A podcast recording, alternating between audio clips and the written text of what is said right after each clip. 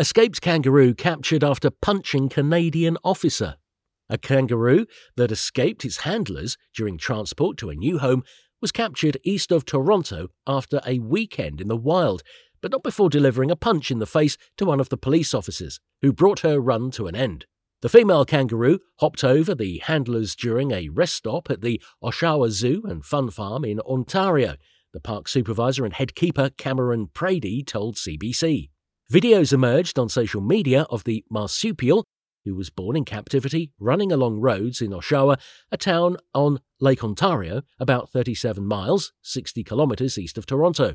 Officers on patrol spotted the kangaroo at around 3 a.m. on a rural property in northern Oshawa. Staff Sergeant Chris Boileau told CBC Toronto. They contacted the kangaroo's handlers and grabbed it by the tail, as instructed, he said. The kangaroo punched one of the officers in the face during the capture. Boileau said, It's something that he and his platoon mates will be remembering for the rest of their careers, he told CBC Toronto. The kangaroo, which was en route to a zoo in Quebec, received medical treatment and will stay at the Oshawa Zoo for a few days of rest, Preyde said. We're going to keep her here for a little while longer. Let her rest up and make sure she is safe, he said.